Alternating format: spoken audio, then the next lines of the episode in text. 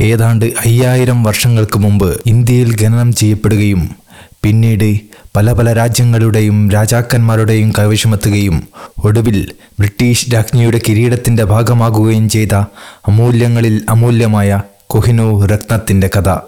Welcome to കച്ചട്ടത്തപ്പ Malayalam podcast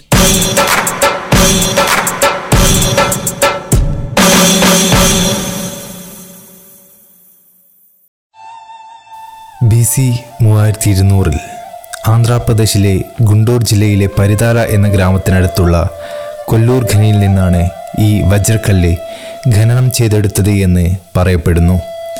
ഇതിനെ തുടർന്ന് അവിടുത്തെ ഭരണാധികാരികളായിരുന്ന കാകാത്യ രാജാക്കന്മാരുടെ അധീനതയിലായി. ആയിരത്തി മുന്നൂറ്റി ഇരുപത്തി മൂന്നിൽ ദില്ലിയിലെ തുക്ലക് വംശത്തിലെ സുൽത്താനായിരുന്ന ഗിയാസുദ്ദീൻ തുക്ലക്കിന്റെ സേനാനായകനായ ഉലു ഖാൻ കാകാത്യ രാജാക്കന്മാരെ തോൽപ്പിക്കുകയും കാകാത്യരുടെ ആസ്ഥാനമായിരുന്ന ഓർഗല്ലു കൊള്ളയടിക്കുകയും നശിപ്പിക്കുകയും ചെയ്തു. ഇങ്ങനെ കൊള്ളയടിച്ച് ദില്ലിയിലേക്ക് കടത്തിയ വിലവെടുപ്പുള്ള വസ്തുക്കളിൽ കോഹിനൂർ രത്നവും ഉൾപ്പെട്ടിരുന്നു.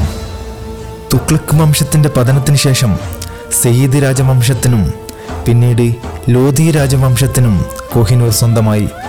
ആയിരത്തി അഞ്ഞൂറ്റി ഇരുപത്തിയാറിലെ പാനിപ്പത്ത് യുദ്ധത്തോടുകൂടി ഈ രത്നം മുഗൾ സാമ്രാജ്യത്തിന്റെ സ്ഥാപകനായ ബാബറുടെ കൈവശമെത്തുകയും ചെയ്തു. മുഗൾ പരമ്പരയിലെ അഞ്ചാമത്തെ ചക്രവർത്തിയായിരുന്ന ഷാജഹാൻ ഈ കല്ലിനെ തന്റെ പ്രസിദ്ധമായ മയൂരസിംഹാസനത്തിന്റെ ഭാഗമാക്കി. ഷാജഹാന്റെ പുത്രൻ ഔറംഗസേബ് പിന്നീട് ഈ രത്നത്തെ ലാഹോറിലേക്ക് കൊണ്ടുപോകുകയും അവിടെ താൻ പണി കഴിപ്പിച്ച ബാദ്ഷാഹി മസ്ജിദിൽ സൂക്ഷിക്കുകയും ചെയ്തു. ആയിരത്തി എഴുന്നൂറ്റി മുപ്പത്തി ഒമ്പതിൽ നാദിർ ഷാ ഇന്ത്യ ആക്രമിച്ചതിനെ തുടർന്ന് കൊഹിനൂർ രത്നവും മയൂര സിംഹാസനമടക്കം കൊള്ളയടിച്ച് പേർഷ്യയിലേക്ക് കടത്തി. കൊഹിനൂർ എന്ന പേര് ഈ കല്ലിന് നൽകിയത് നാദിർഷയാണെന്ന് കരുതപ്പെടുന്നു. ആയിരത്തി എഴുന്നൂറ്റി മുപ്പത്തി ഒമ്പതിന് മുമ്പ് ഇങ്ങനെയൊരു പേര് ഈ രത്നത്തിന് നിലവിലുള്ളതായി രേഖകളില്ല. ആയിരത്തി എഴുന്നൂറ്റി നാൽപ്പത്തി ഏഴിൽ നാദിർഷ മരണമടഞ്ഞതിന് ശേഷം കൊഹിനൂർ അദ്ദേഹത്തിന്റെ പിൻഗാമിയും ചെറുമകനുമായിരുന്ന മിർസ ഷാരൂഖിന്റെ കയ്യിലായിരുന്നു. ഇദ്ദേഹം മൈഷദ് തലസ്ഥാനമാക്കി പടിഞ്ഞാറൻ അഫ്ഗാനിസ്ഥാനും കിഴക്കൻ ഇറാനും അടങ്ങുന്ന ഖുറാസാന്റെ ഭരണാധികാരിയായിരുന്നു.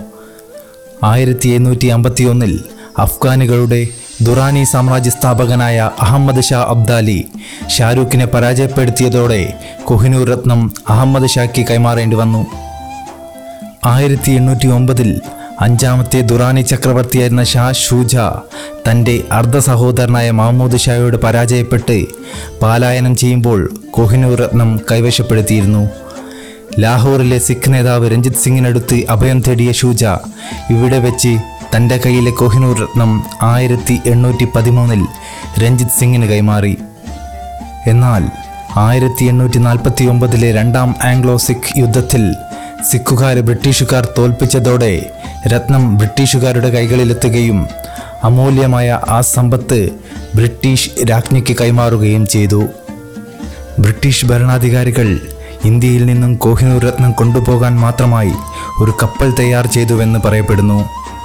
ആയിരത്തി എണ്ണൂറ്റി അമ്പത്തിരണ്ടിൽ ആംസ്റ്റർഡാമിൽ വെച്ച് വിക്ടോറിയ രാജ്ഞിയുടെ ഭർത്താവ് ആൽബർട്ട് രാജകുമാരന്റെ നേരിട്ടുള്ള മേൽനോട്ടത്തിൽ ഈ രത്നം ചെത്തിമിനുക്കി ആദ്യകാലങ്ങളിൽ എഴുന്നൂറ്റി തൊണ്ണൂറ്റി മൂന്ന് ക്യാരറ്റ് മാറ്റുണ്ടായിരുന്ന കോഹിനൂർ രത്നം വിവിധ കാലങ്ങളിൽ ചെത്തിമിനുക്കപ്പെട്ടപ്പോൾ മാറ്റ് നൂറ്റി അഞ്ച് ക്യാരറ്റ് മാത്രമായി.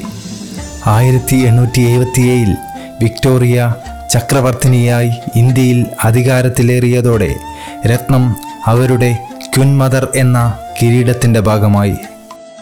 ലോകത്ത് മൂല്യം നിശ്ചയിക്കപ്പെട്ട അസാധാരണമായ രത്നങ്ങളിൽ കള്ളിനൻ രത്നത്തിന്റെ വില ഏതാണ്ട് മൂവായിരത്തി ഇരുന്നൂറ് കോടി ഇന്ത്യൻ രൂപയാണ്.